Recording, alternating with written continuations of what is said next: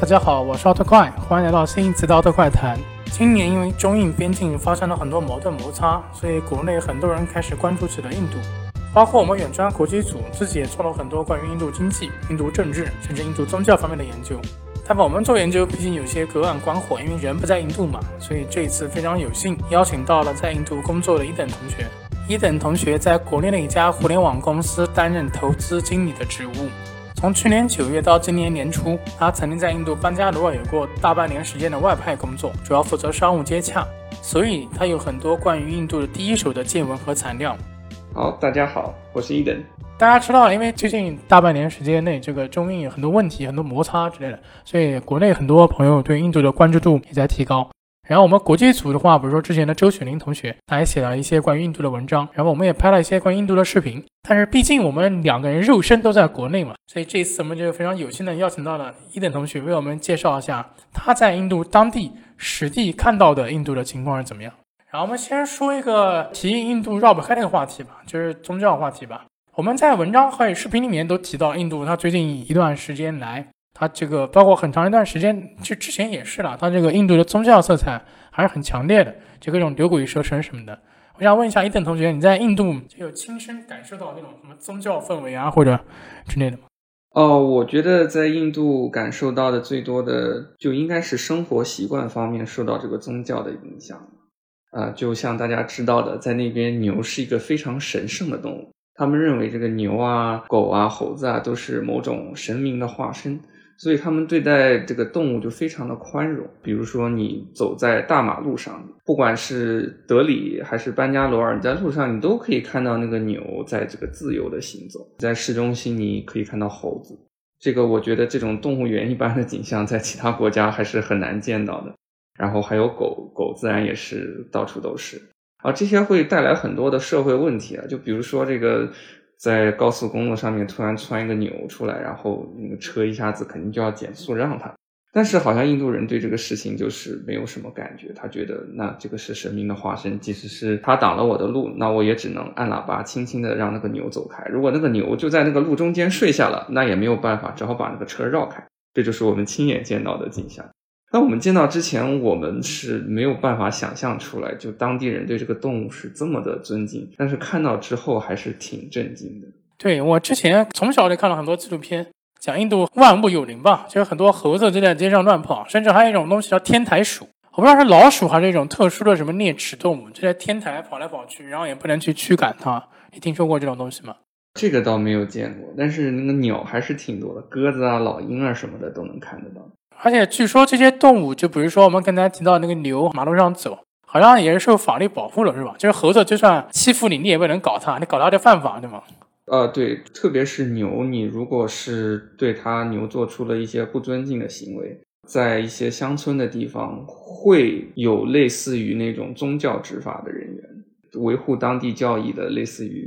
可以说是印度教狂热的信徒印度教狂热的信徒。那这些这种所谓宗教执法人员，他是有编制的，国家搞的还是就是自发的？其实就是跟那个牛尿去宣称去治疗这个新冠，然后就对着镜头一饮而尽。对，会存在的这些人。如果就是那个承受能力比较强的同学，可以去搜索一下这个牛粪浴，看了一下，就是保证一天都吃不下东西。但是当地的人对于牛就是这么的看重。我觉得有时候吧，因为我们国家从历史上到近代以来都还是世俗化痕迹比较大的一个国家，所以有时候确实对那种有些宗教色彩很强的国家脑回路就很难理解。就比如说那个就举个非常具体例子吧，我之前看有个电影叫外星人啊什么的，就阿米尔汗演的那个电影嘛，就好像叫俄狄格神呐什么什么的，就好像就是讽刺印度的一些宗教问题什么的。它里面有一个点，就印度有些地方看到有些人生病，就家里人生病了，他们第一反应不是去医院去治，而是去回去拜那个各种各样的神嘛。这在我们看来可能就有点难以理解，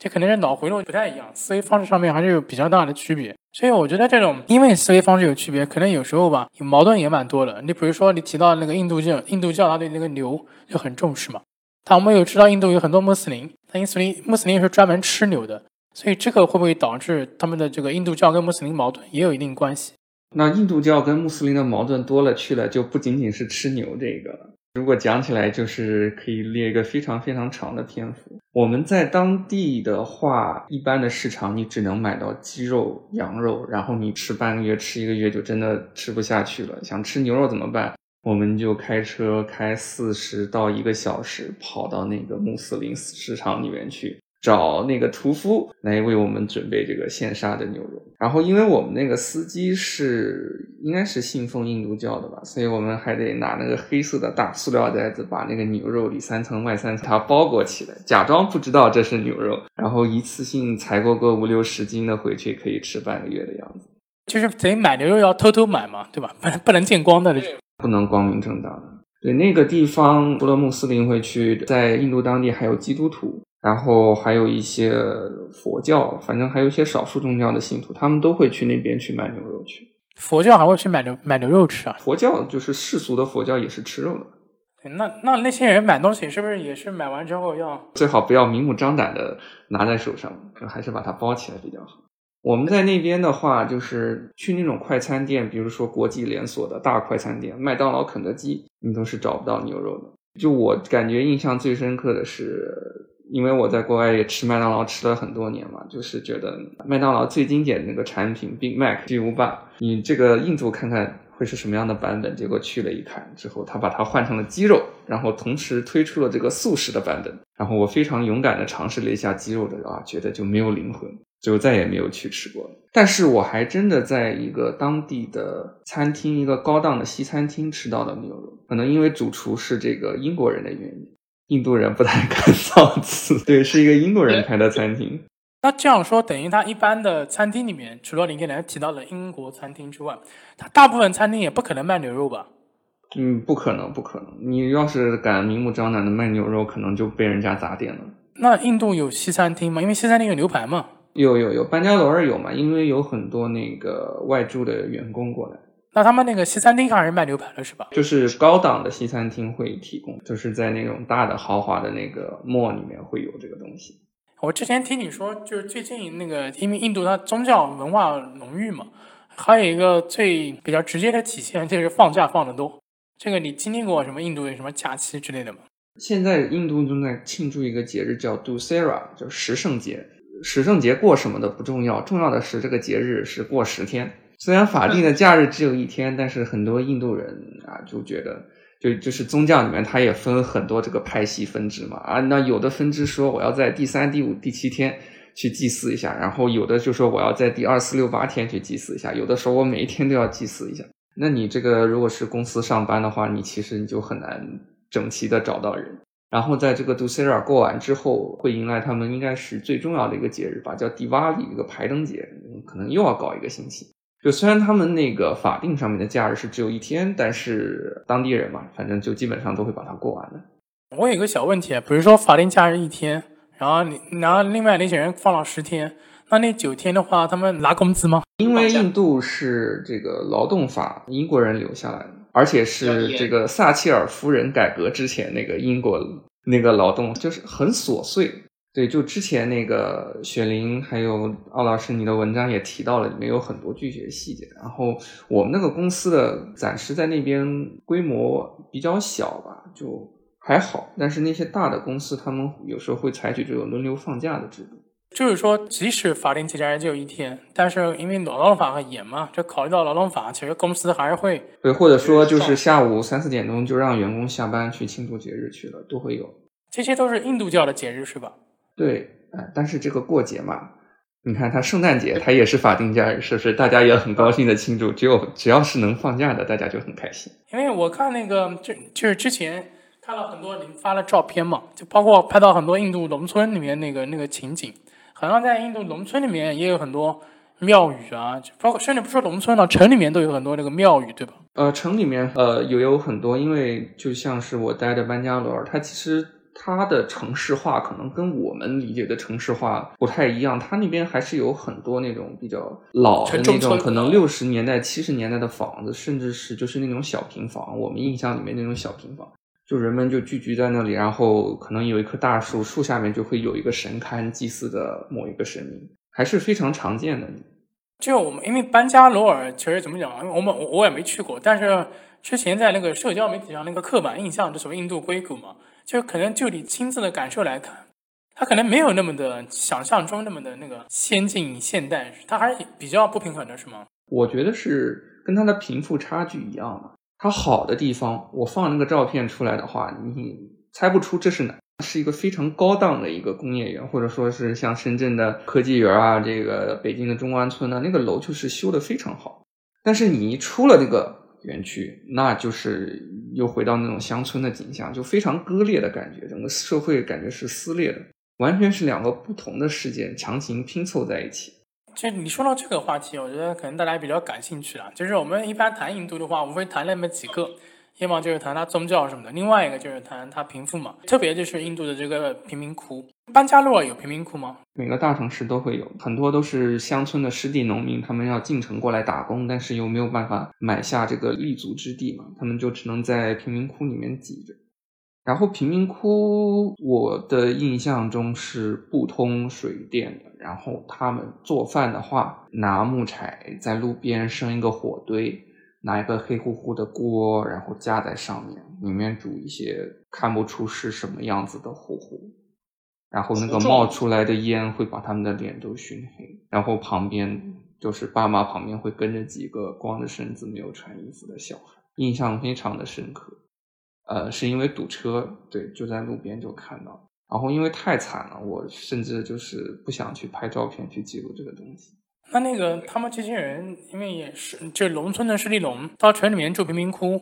那他们呢怎么靠什么谋生呢？捡垃圾或者是打一些像清洁工一样的散工啊，就靠这些来维生。那这个比如说打那个清洁工这样的散工，其实 也, 也不算有编制嘛，因为打零工之类的，对吧？没有没有没有，印度印度其实拿到编制的工作很难的，包括大学生想拿到这个也不容易。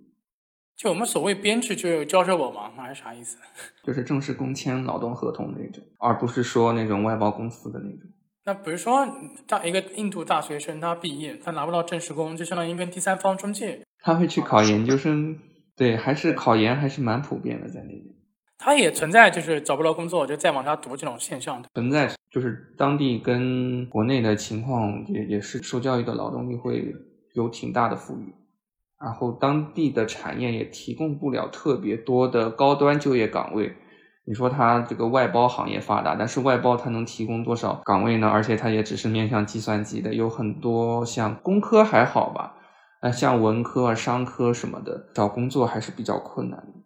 那等于他们那个所谓的就毕业拿不到那个合同，就相当于签跟中介要签个东西，然后相当于外包嘛，这是个意思是吧？找不到工作的话，很多人会选择去找那种外包的工作。OK， 就是他相当于帮一个中介打工，然后中介去跟其他企业对接，是吧？对对对，就跟国内的劳务派遣是一个性质的。因为这个好像就是我们之前做研究提到的所谓 informal sector， 它劳动力市场里面大部分都是这样的，就是灰色经济部门，对吧？嗯，这个也不算灰色经济吧，因为它会比那些没有受过教育的还是好一点，就它起码有一个比较好的一个办公场合。因为当地的劳动法，这个因为我在工作过程中我也接触到了很多法律的东西，真的是非常的繁琐，提交填报很多资料，然后对于这个员工的福利啊各方面呃，都会有一些要求，就是你一旦把它列为这种正式员工的话，就等于是就是很官僚主义嘛，类似这种手续很杂乱，对吧？就是我记得在公司提交申请注册的时候，会遇到一个问题，就是政府的官网挂了，等了它没有修好，第二天你得接着等，接着等，反正就是你得一直这样等下去。就我们刚才提到，就是包括那个贫民窟的人很惨，但其实有时候印度给人家感觉有点冰火两重天嘛，比如说提到那个 Joe。就那个穆克吉，好像印度首富啊什么的，他一个人的房子建的跟干嘛一样，非常后现代，二十亿美金，对吧？啊，他那个房子在哪里啊？班加罗尔吗？孟买，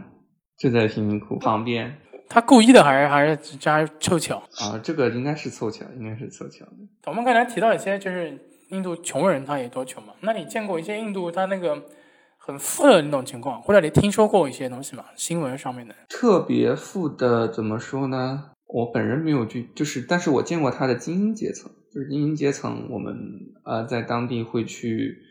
四大这种拜访一下，你会在里面发现就是四大的这种合伙人级别，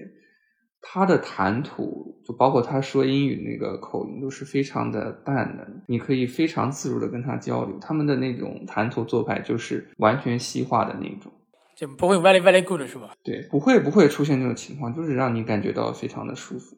呃，像印度人就融入西方融入的比较快嘛，像硅谷的那些上市公司，基本上印度的高管都占了大半的江山，他们的这种精英阶层还是很西化的。你觉得他们比较西化的原因是因为他们就英语作为母语嘛，这跟语言关系比较大，还是他们从小就这个意识，还是啥？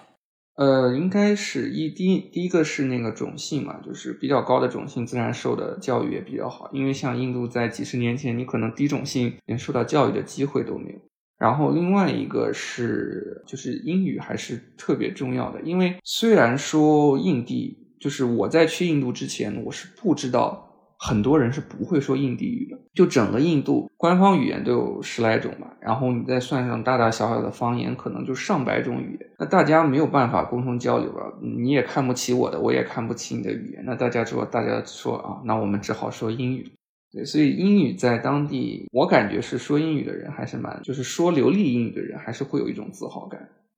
就等于说，嗯，其实从语言方面也能看出来，印度其实它也可以说它多元吧，也可以说它意志性很强，对吧？但很难很难凝成一股神，是这样感觉是吧？它本来就是散装国家嘛，英国把它强行拼在一块儿，本来都是各个王公贵族你管一块我管一块的地，那英国人强行把这个国家的概念施加到他的身上，然后就有很多遗留的问题一直遗留到现在。就包括各个邦之间，原来各个邦之间货物来往还要收那个类似于关税的这么东西，对，省和省之间，那是 G S T 改革之前，对，省和省之间运东西它甚至还有额外的收费，那现在莫迪改了之后改成那个 G S T 比以前还是好了一些的，就是跨邦的这种运送没有之前那么复杂，就是稍微还是有点作用的，对吧？ G S T 税改还是稍微有一点作用，但这仅仅只是一方面了，还有很多很多遗留的问题，也是很多甚至莫迪推不动的，就包括一些法案的修改，特别是劳工法案的修改，莫迪一直在推也推不动。然后之前那个废钞他尝试了一下，好像除了让一些贫苦的老百姓以为自己的钱一文不值自杀之外，效果不是特别的明显，农民非常的惨，就很多的那些城市贫民窟里面的那些人就是乡下过来的嘛，他们一旦在农村失了地就没有办法立足下去，当地有些时候自然条件不是特别好，你种一块地你就靠天吃饭，你一旦那个地欠收绝收，很多人就是欠了那种掠夺性的贷款，那这个地主就会把他的地收走，然后有时候呃，政府征地会存在着一些贪污腐败的行为。哦，我之前看到过一个视频，就是有一个农民想就是不要让政府征他的地嘛，然后就喝农药自杀，然后政府的采取就是那个政府官员采取的措施是直接拿棍子去抽他，都死了还抽他，对，你要么滚开，拿个棍子去抽。但这些地一般地权是归地主吧？政府征地是跟地主争还是跟农民争啊？呃，这个各个地方都不有不一样的吧，但是肯定是会跟，如果真的是要征地的话，肯定是都会跟当地的地主去协商这个事情。传统的宗族那种还是比较强烈的。我听说种姓制度这个事虽然我们国内老提，但其实城印度城市里面已经好一些了，但农村还是蛮严重的，对吧？对，我有跟印度同事探讨过这个话题，他说南方会比北方轻这个种姓的问题，然后城市会比农村轻很多，就因为同一个姓在 A 地方跟 B 地方可能它的种姓阶层就不一样，你在大城市的话大家就不知道你到底是哪儿来的，就是城市化会削减这个东西，但是在农村的话大家都对你祖上十倍八倍的知根知底，所以这个种姓就会特别的突出。就像那种低种姓的在农村就是现在都会受到歧视，有什么低种姓的或者是那种没有种姓的达特利人，可能小孩就是因为上厕所上到了高种姓人家的田就被打死了，这种新闻我记得今年还有发生过，就现在还有，对吧？对，现在还正在发生。这个莫迪有尝试去改吗？还是先不管了？莫迪要操心的事情太多了，这个也不是一时半会儿能改得了。这个观念的东西已经刻在了脑子里面，可能再过个几十年，我觉得都很难去改变。就包括像我们的一些员工，他本身自己的种姓，就是他结婚也会去找个种姓上面门当户对的，对，就是通过父母的关系，就是找门当户对的这种去结婚。他这个种姓的判断是，就是姓氏不一样，就种姓不一样是吧？对，姓氏不一样，然后有的姓氏是有一些具体的含义，就比如说忘了叫什么，呃，狮子。它那个意思如果是狮子的话，那它大概率就是一个刹帝利，就是政府就是武官那种。然后呃，有的种姓像是什么读书的人，会背什么神经的人，就是你如果看到就是这种类似的种姓的话，它就是个婆罗门，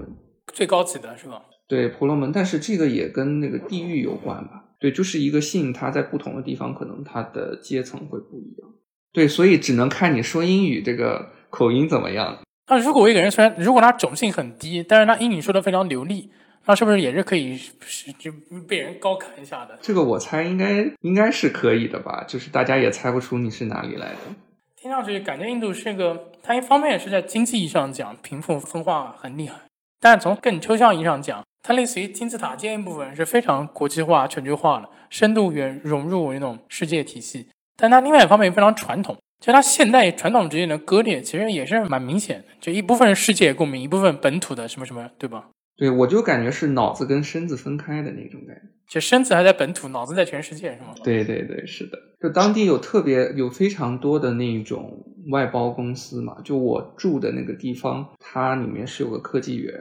就是像沃尔玛、高盛、四大，他们会把一些外包的服务中心都放在那里，然后会有很多欧美的那种呃，算是外派的员工吧，会在那边工作。就这些人就非常的国际化嘛，脑子就在全世界。是的，是的，是的。但是你出了那个那个科技园或者说工业园就不行。我们刚才基本上也谈到几个都大家都很关心的要素嘛，劳动法、土地还有基建什么的，比如它那个路也不太行。这其实就涉及一个现在。就包括我们之前小文章也谈到的话题，就印度工业化到底行不行？你刚才提到那个邦际公路之间以前还要收费，对吧？但我之前好像听你讲过，说在印度也有买那个买东西嘛，买买家具，对，好像跟那个什么也是物流上有点困难，还是啥意思？对，我们班加罗尔虽然是大城市，但是啊、呃，它没有宜家，我们这个家具是从海德拉巴那边运过来的。我们自己在海德拉巴采购之后，雇了一辆卡车把它送过来，卡车在路上开了应该有五天的时间吧。多少公里啊？呃，这个具体的我忘了，但是那个卡车开的也不快，然后因为当地的路实在是比较的差，相当的差，就可以说是班加罗尔的路连我们县城的，就我们国内的小县城的路都不如。就比如说你在印度要淘宝，就印度版的网购吧，不一定淘宝吧，买东西。如果是在就外地啊，你那个它不仅不包邮，就你给钱都不行，还要自己找人是吧？是的，特你特别大件的人家不送嘛，你只能自己运过来。现在比之前还好了，就亚马逊上电商的覆盖率最近几年还是提升了很多。当地的有那个 Flipkart 跟亚马逊两家。然后那个 Flipkart 被沃尔玛收了之后，它在有资金注入了，它在物流啊各方面也提升了很多吧，基本上可以做到一个星期之内送到。但是那个它包邮吗？还是你要额外付东西付钱、呃、这个因为他们是相当于两个自己在卖东西，包邮的话其实你还是把那个邮费给了他，只是他不额外的收你邮费。但本质上起码不要你自己去找人把他拉回来了嘛，他还是提供这个服务的、哦、对吧？是的，是的，那还是稍微好一点点的。然后我还听说那个，因为印度就关于经济方面，除了工业化之外，还有人就在讲它的那个数字化嘛，因为它本来 I T 外包就很发达。我听说印度好像也有一个类似于我们国家支付宝一样的东西，你用过吗？呃，就 Paytm 嘛 ，Paytm 其实就是支付宝，就是蚂蚁金服投的，就是阿里投的一个集成这个数字支付，就是一个二维码支付。还有一个数字钱包的功能，这个已经是印度当地最流行的一种支付方式，确实改变了当地那个支付的生态。像我们在路边买那个 coconut， 就买个椰子喝水，喝椰子水二十卢比三十卢比的，就它接受那个扫码支付嘛。它相当于只有支付宝的那个支付功能，对吧？呃，它好像还有理，甚至有那个理财的功能，但是我们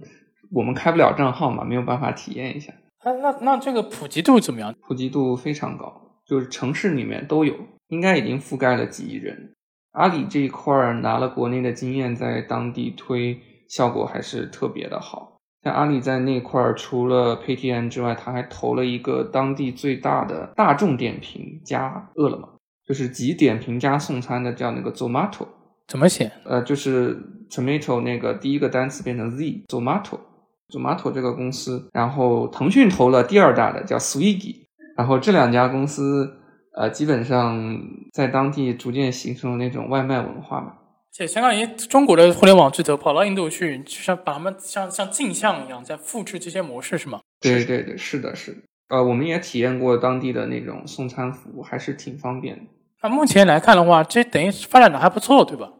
发展的还不错，但是中印冲突的这个大环境下，不知道未来会怎么样。因为印度对这种 F D I 投资，我们有跟当地的银行合作伙伴了解到，他现在说是你中资包括从香港出的一概是在审查中，就是相当于是过不去。然后如果你是从新加坡啊或者从斯里兰卡那种走的资金，它的审查会穿透，如果发现你的中国资本超过一个百分比的话，这笔投资都是进不去，就像你想给钱给他都给不了。然后对于在当地中国公司持股可能超过 百分之三十 的公司吧，那些政府的审查会更加的严格，耗时会更加的长。应该不是那种控制权很大了吧，不然不是就要被查了吗？会会被查，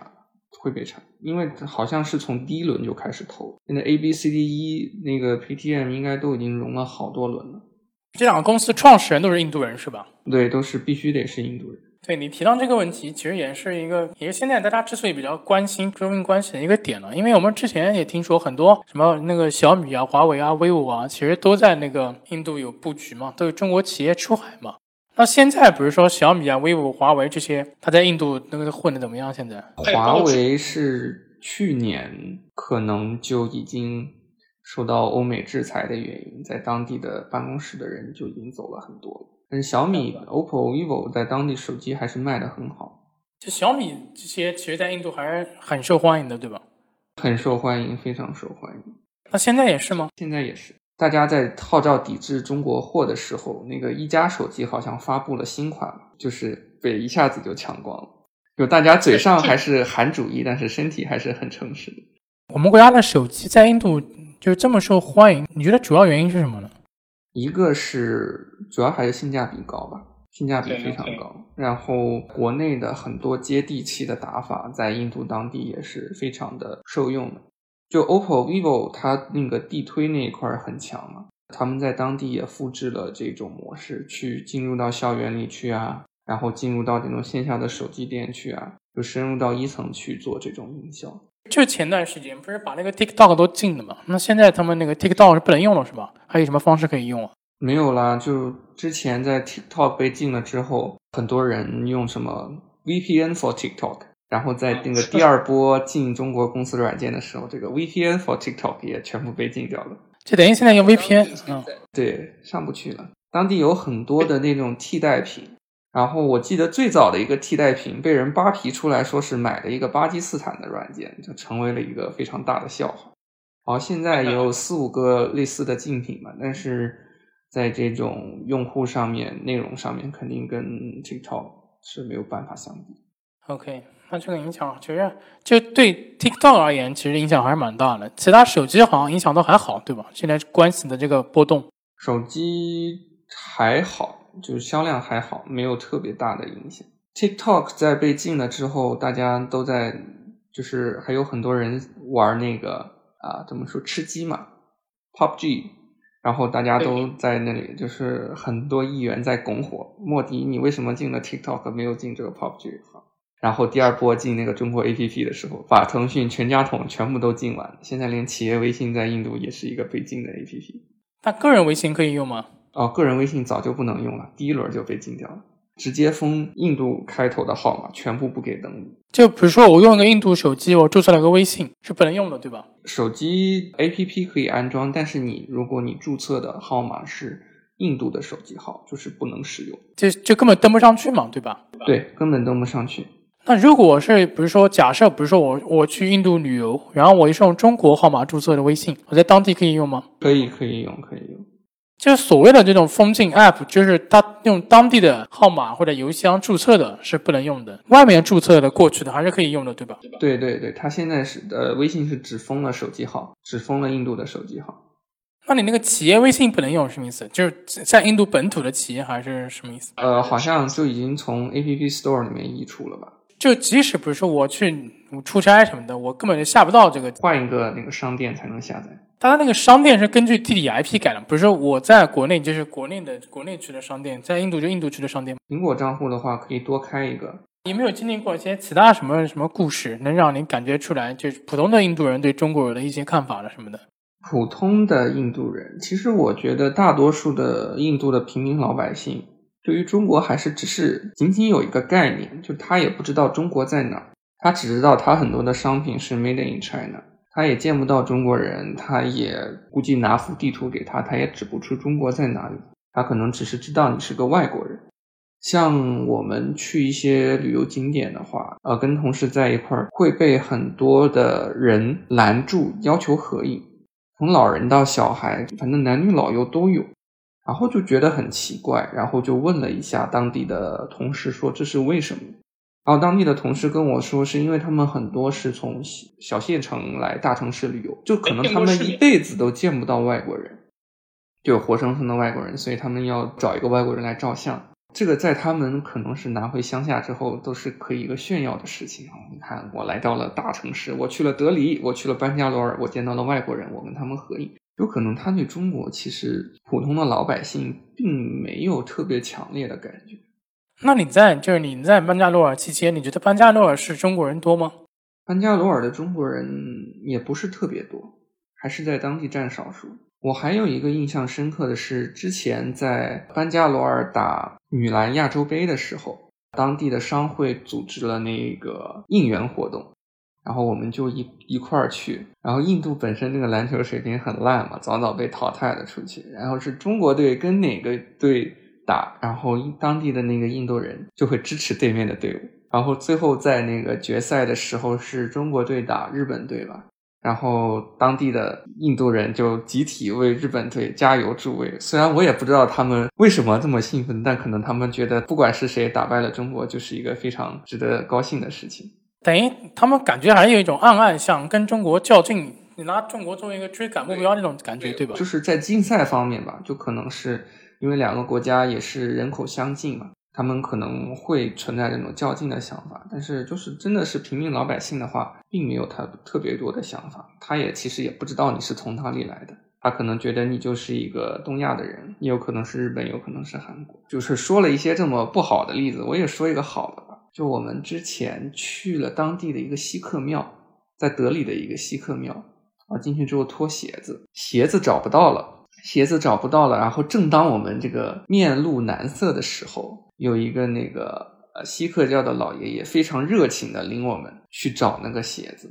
然后甚至还为我们穿上那个鞋子，就让我们就是非常的，甚至可以说是热情过了头，让我们很吃惊。对，然后他问我们从哪里来的，然后然后我们就说是从中国来的，然后他说啊，中国来的，中国中国朋友好，然后我在中国开了一家店，然后特别特别有缘分的是。然后我问了一下这家店的就是大概在哪里，这家店其实就在我高中的那一条街上面。啊，就在广州吗？对，就在西湾路上。那那你去过吗？呃，我没有去过那一条，因为后来那个微信被封了，我回国之后我想找他问那个店在哪儿，我都问不着了。对，就是比较遗憾，但是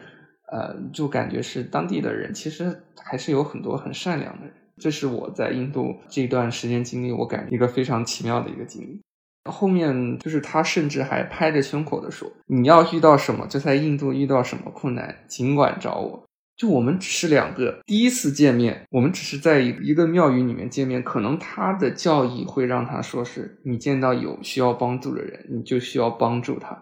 对，但是他会帮到这个地步，他甚至说你如果需要钱的话我可以给你，就还是给了我一个挺大的触动吧。因为我也去了这么多的地方，第一次见到这么热情帮助他人的人，就是只是见了一面而已。这个是这样，就有时候我们有时候对还是会有一些刻板印象作祟嘛，可能真的见到了一个个有血有肉的活人，另外一个途径。是的，哎，我想问一下，那个我刚才突然想到一件事啊，就是我们经常在国内看到新闻嘛，说那个印度那个火车那个挂票，还有讲印度那个那个路都都都都那个就不好，它交通方面不太行嘛。就关于那个火车挂票方面，你做过吗？火车这个，我这个我也是在去印度之前就听了很多这方面的传闻，然后我也专门去找了火车，然后很遗憾的是没有拍着，也没有看到。然后我问了一下当地的同事，他说这个现象的确在目前还是确实存在的。挂人挂票，特别是在那个朝圣期间、过节期间，有很多那种乡下的老百姓，他可能就不想花，或者说花不起那个票钱，他就挂在火车上面，就捎上一段路去那种呃宗教祭祀的地方去。这个当然也跟印度当地火车大部分都还是那种慢速铁路吧，就是一百公里以下的那种英国人留下来的铁路有关。就挂票其实不要钱是吧？不要钱，你直接挂上去就行。但是每年应该会死个上千人，就因为挂票被挂下来了。就是什么是被挂下来？就没抓稳吗？就是过山洞啊！被我、哦、靠，听到有点血腥啊！对，或者是你就挂在旁边，手没抓稳你就掉下来了，或者是就是晚上睡着了从上面滚下来了。对，挂火车还来挂着睡着，这个也太厉害了吧！因为很慢嘛，因为很慢，他可能要做一天一夜的时间。对，就就、嗯、对，就当地的平民老百姓的。特别是乡村的收入真的非常低，可能一张火车票都是他半个月的收入。除了这些我们刚才说了这几个宗教、贫富差距还有工业化、中印关系之外，有没有其他你觉得可以分享一下的比较奇谈怪论之类的东西？哦，还有一点是印度人特有的那种乐观情绪吧。他们的硬币有一个全世界绝无仅有的，一块钱就是竖起一根大拇指，两块钱就是竖起食指跟中指比一个耶，就是你在看到之前你都不会想到就是真的会有人拿这个来做硬币，就是有一种当地特有的那个幽默感。然后我们看那种印度的歌舞片嘛，也是经常音乐一响起来大家就载歌载舞，但是在当地却确实是这个样子的。就是在过节的时候，那个小区会组织群众表演嘛，群众表演就是大家是非常积极踊跃的去参加，然后那个音乐一放起来，就是高矮胖瘦的这个人就在台上面去起舞，他没有任何的这种就是不好意思的感觉，他就觉得非常享受这个音乐，然后把这个脑袋摇起来，你不知道他在比 yes 还是在比 no。 好像讲印度摇头是 yes 是吗？他其实并不能算是摇头，他是晃头，这个很难形容，只可意会不可言传，就是在那里晃脑袋。对，晃脑袋会表示这个 yes， 然后他摇头也是表示 no， 然后有时候会经常会觉得很疑惑，然后后来我们就直接说你还是跟我说 yes 还是 no，嗯、然后他就说 yes， 然后同时把这个头晃起来当地一个非常有意思的地方。还有一个重口味的，口味比较重的是我去之前就知道当地可能这个在上厕所啊这种卫生习惯方面跟国内有较大的差距，然后去了一下发现确实如此。厕纸卖的比较贵，为什么厕纸卖的比较贵呢？因为用的人太少了。首先乡村很多地方没有厕所了，就是有厕所的地方它都会备一个小水缸，小水缸是拿来做什么的呢？是拿来洗手指头的。准备一个小冲头，就是那个小喷头，也是拿来洗手指的。然后在香格里拉里面呢，它除了这个小喷头之外，它会准备这种拿来擦手指的手帕。反正就是没有厕纸呗。香格里拉里面还是有，对，外面的人比较多还是有，但是一般的饭店就是只有一个水管，或者是只有一个小水盆，然后大家自己脑补吧。对，大家可以自己脑补一下画面。然后但是我还是吃了一下当地非常著名的一个餐饮叫手抓饭蛮有勇气的，拿一个香蕉叶就当那个盘子铺在那里，然后盖上饭，盖上各种各样的糊糊，然后一些炸物，然后你就混在一块拿手吃吧。好吃吗？十块钱一份还是挺实惠的。但是就是虽然我经历了这么多奇奇怪怪的饮食，但是其实在班加罗尔我还真没吃坏过肚子。我觉得我们时间也差不多了，我们非常感谢伊甸同学这次的分享，让我们知道了很多就是在国内的同学不会知道的印度的第一手的见闻跟资料，非常感谢非常感谢。我们下期节目再见嘛，拜拜。谢谢姚老师，再见。